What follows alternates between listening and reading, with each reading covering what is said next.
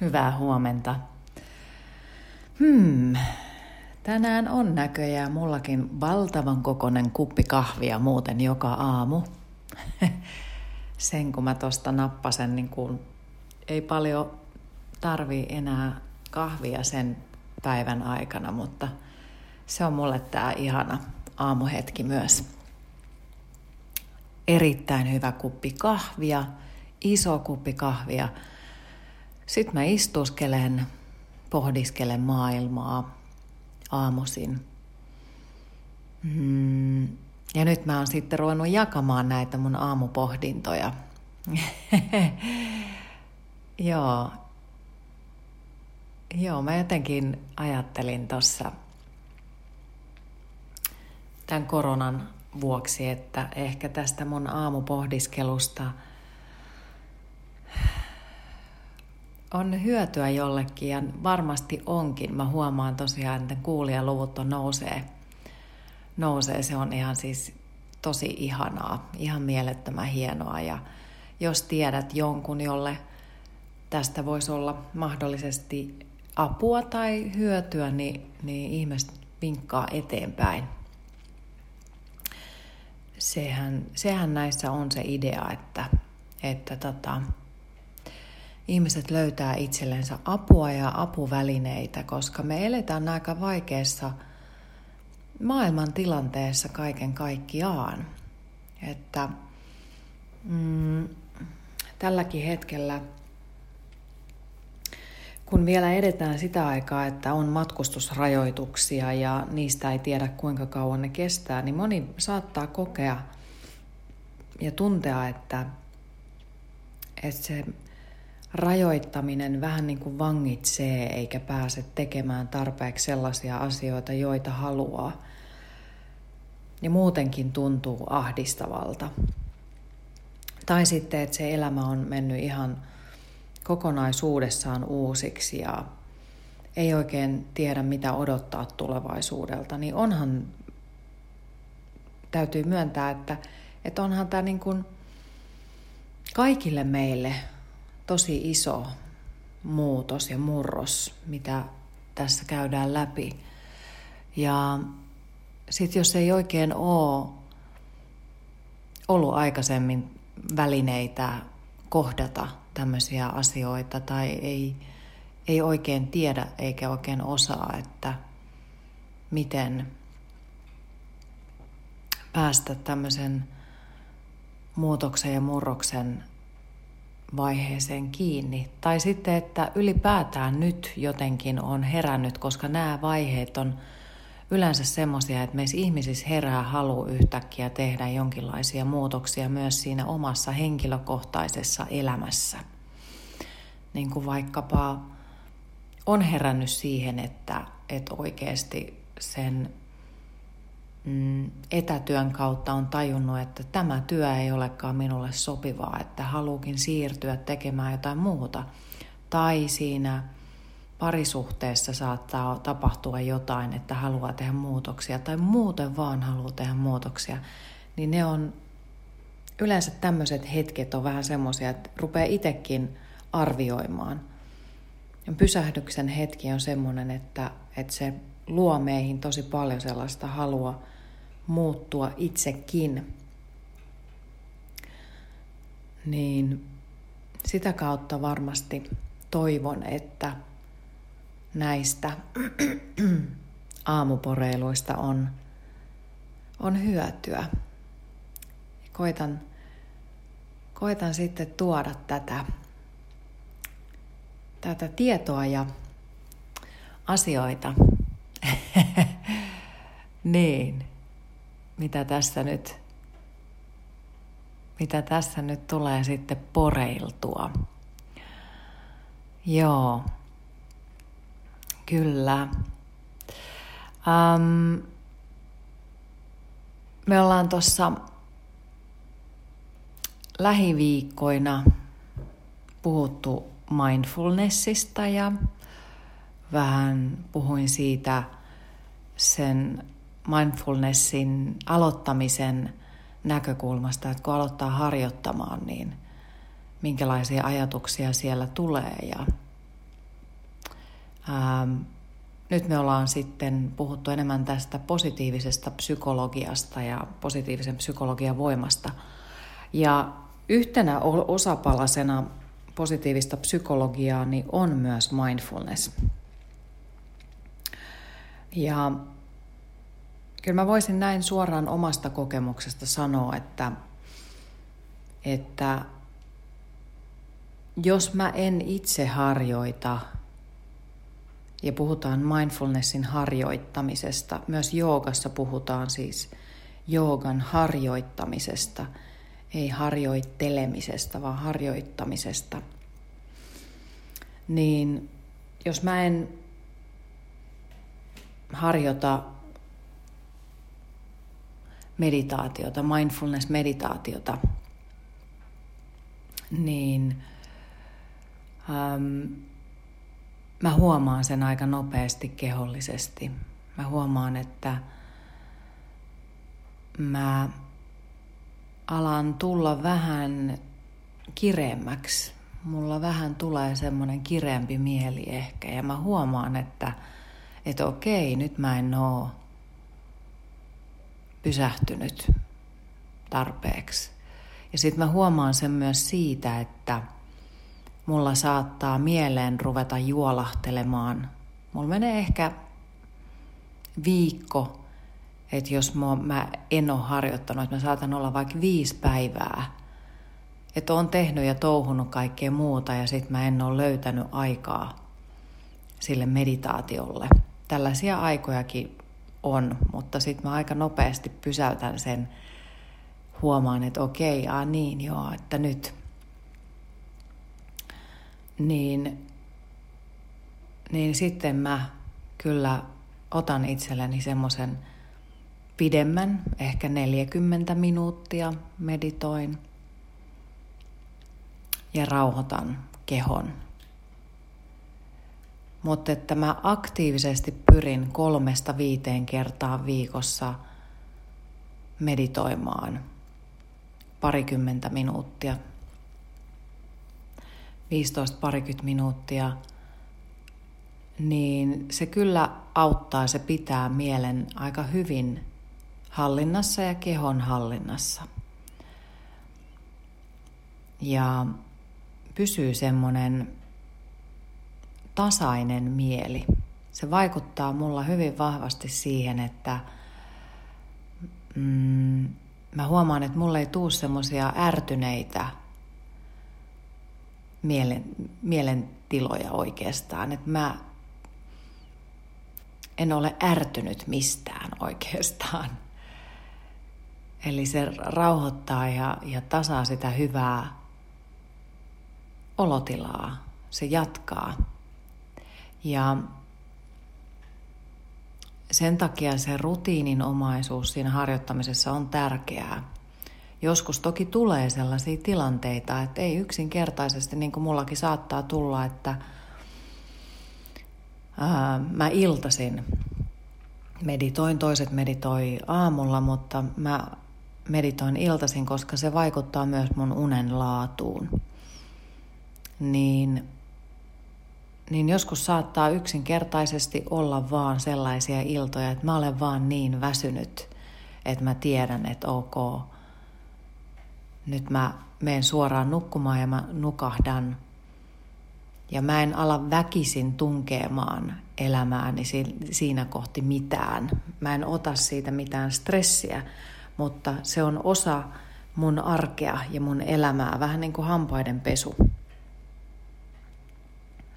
Ja joskus mä huomaan iltaisin, saattaa olla, että ähm, meditoin, niin mä oon niin väsynyt, että mä huojun huojun, huojun ää, meditaation tyynyn päällä sillä tavalla, että mä oon nukahtamaisillaan, mikä on toisaalta hyvä ja sitten mä oon harjoittanut, harjoittanut meditaatiota. Mä treenaan jatkuvasti niitä aivoja keskittymällä pelkästään tarkkailemalla hengittämistä ja tarkkailemalla kehoa, että miltä se tuntuu. Ja vähän olemaan se, se tarkkailija koko ajan siellä taustalla. niin se kyllä auttaa. Ja se, mihin se auttaa tosi paljon, on omien aistien herkistyminen. Ei niinkään ehkä voimistua. No voisi sanoa, että ne erä, eräällä tavalla herää aistit sieltä. Alkuvaiheessa, kun mindfulnessia harjoitte, niin musta oli ihanaa, että se aika nopeasti silloin alkuvaiheessa tapahtui niin, että yhtäkkiä mä tajusin, että mä kuulen paljon selkeämmin. Ja se tapahtuu sen takia, että pystyy päästämään irti siitä jatkuvasta ajatusten vyörystä, mikä siellä korvien välissä pyörii. Ja yhtäkkiä herää erilaisiin ääniin. Se oli ihan valtavan upeaa. Ja mäkin on hirveän auditiivinen. Tämä nautin äänistä ja äänimaailmoista. Niin, niin se oli ihan todella valtava hieno kokemus. Ja sama homma oli erilaiset värit. Että yhtäkkiä sä tajuat, kun katselet ympärille, että et vitsi, mieletöntä, että mä niin kuin herään näihin, näihin väreihin ja, ja muotoihin, mitä ympäristö tarjoaa, esimerkiksi luonnossa. Ja se on aivan uskomaton kokemus kun semmoisen kokee.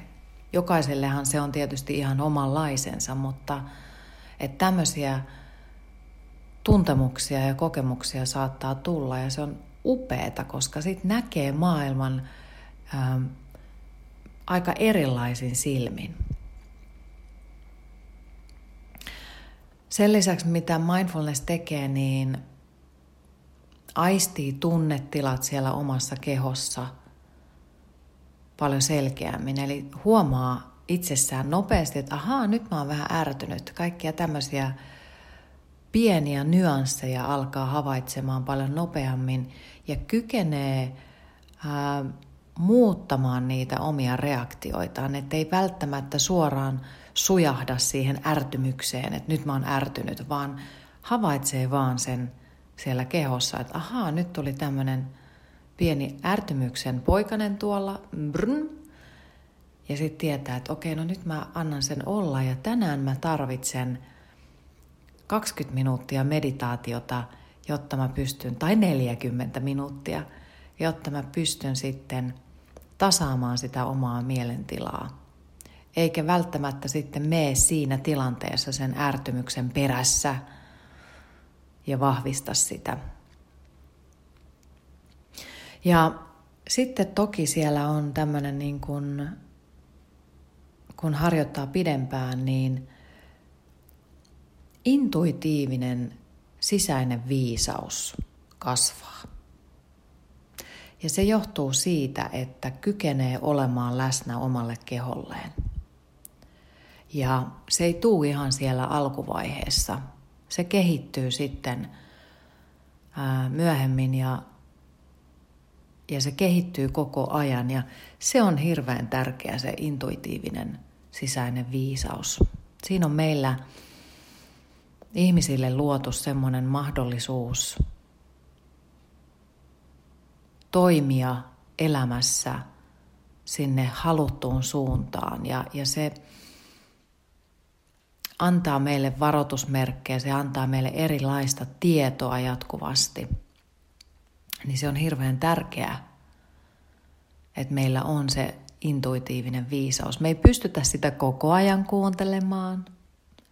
Se ei ole mahdollista, mutta silloin tällöin hän sieltä antaa meille viisauksia ja siihen ei kiire eikä nopeus eikä, eikä niissä omissa mielihaluissa pyöriminen, niin se ei oikein niin kuin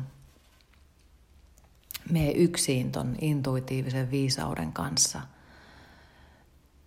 Niin kuin puhuttiin siitä aikaisemmin, niin se, että oppisi erottamaan sen, että mikä on om, oman egon tuottamaa jatkuvaa mielihalua, niin siitä intuitiivisesta viisaudesta. Intuitiivinen tieto on sekunnin sadasosa, joka pyrähtää käymään siinä mielessä ennen erilaisia valintoja. Joo. No, positiivisen psykologian voima kirjassa Juhani E. Lehto on kirjoittanut mindfulnessista. Hän on dosentti, alun perin biologi, mutta väitellyt kasvatustieteestä. Hän työskentelee erityispedagogiikan yliopiston lehtorina Helsingin yliopiston avoimessa yliopistossa. Ja hän kertoo, että John Kabat-Zinn, joka on tuonut mindfulnessin länsimaihin, määrittelee mindfulnessin käsitteen seuraavasti. Se on tietoisuus, joka syntyy siten, että kiinnitetään tarkoituksella huomiota nykyhetkeen ja siten, että koetaan hyväksyen ja tuomitsematta hetki hetkeltä avautuvat kokemukset. Hän kertoo, että tiedostavan läsnäolon tutkimus on lisääntynyt lähes eksponentiaalisesti parin viime vuosikymmenen aikana. Esimerkiksi kesäkuussa 2014 PsycInfo-tietokannasta löytyi 1834 vertaisarvioitua artikkelia, joiden otsikossa oli sana mindfulness – Hyvin runsaasti mindfulnessia käsitellään myös positiivisen psykologian tieteellisessä lehdissä, yleispsykologian lehdissä ja yhä enemmän myös muiden erikoisalojen tieteellisissä lehdissä. Mindfulnessin sovellusala on tavattoman laaja. Tiedostavaan läsnäoloon pohjautuvilla terapioilla on saatu hyviä tuloksia – erityisesti masennuksen ja ahdistuneisuuden hoidossa. Mindfulnessia on kuitenkin sovellettu mitä erilaisimmilla muilla elämän alueilla, esimerkiksi kivun hallinnassa, painon hallinnassa, synnytysvalmennuksessa, ongelmapelaamisen hallinnassa, kommunikaation opetuksessa, mindfulnessin ajatusten Soveltaminen kasvatukseen on alkuvaiheessa ja tiedostavaa läsnäoloa on kaavailtu uudeksi merkittäväksi sosiaalipsykolo- sosiaalipsykologiseksi paradigmaksi. Tiedostavaa läsnäoloa on menestyksellisesti sovellettu myös kognitiivisessa psykologiassa. Sen on havaittu parantavan toiminnanohjaustoimintoja ja tarkkaavaisuutta. Tiivistetysti voidaan todeta, että tiedostavaan läsnäoloon pohjautuvia menetelmiä käytetään parantamaan hyvinvointia ja kognitiivista kapasiteettia.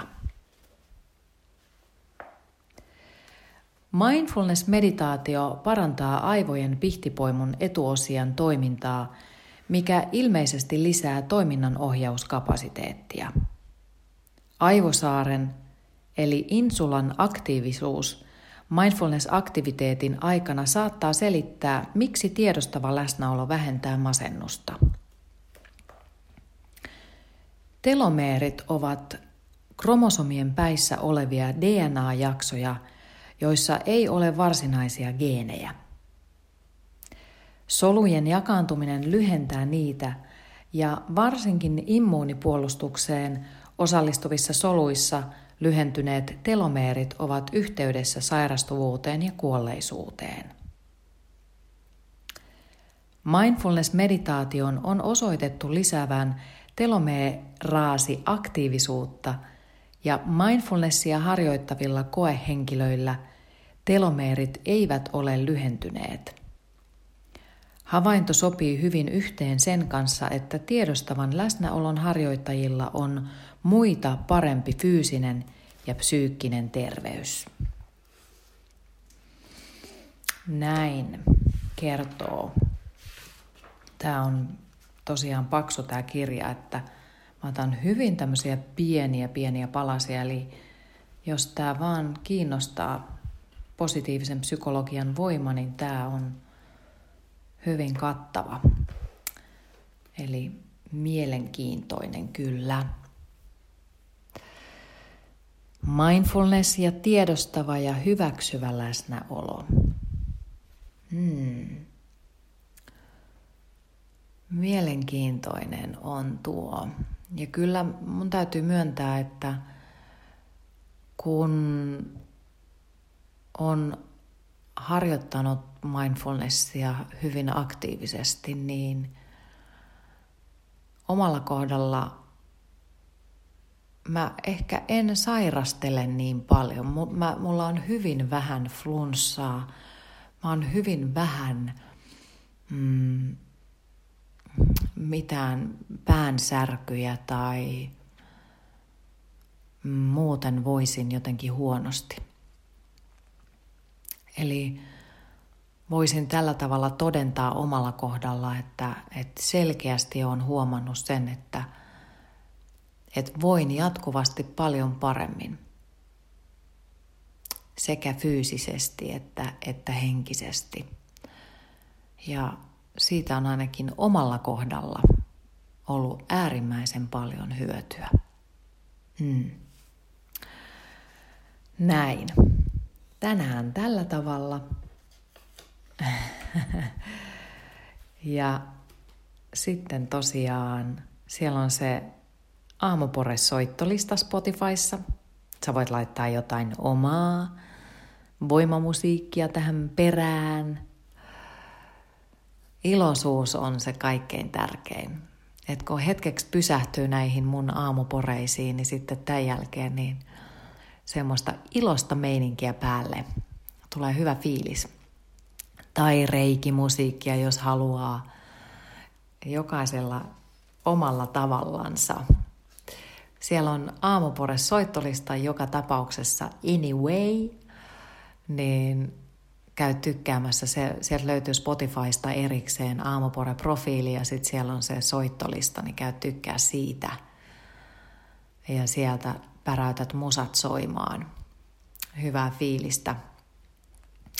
Ja sitten jos tulee mieleen jotain, käy kurkkaamassa vaikka, mulla on siellä ää, erilaisia luentoja mun nettisivuilla, että jos tulee mieleen, että haluaa minut jonnekin puhumaan vaikka, niin sieltä löytyy www.sannamammi.fi.